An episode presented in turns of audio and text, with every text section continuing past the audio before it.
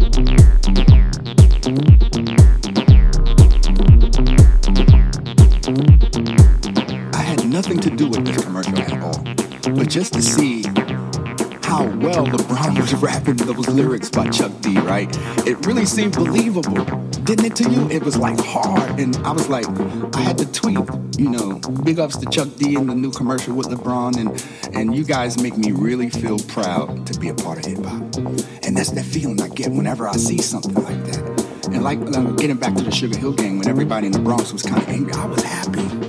I saw the future.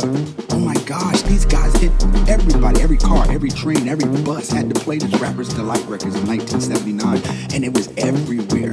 And, and I just was like, oh my gosh, this is a, a, a career that we can have now. We have an opportunity to make records. And I just felt good about that. So whenever I see people do good in hip hop,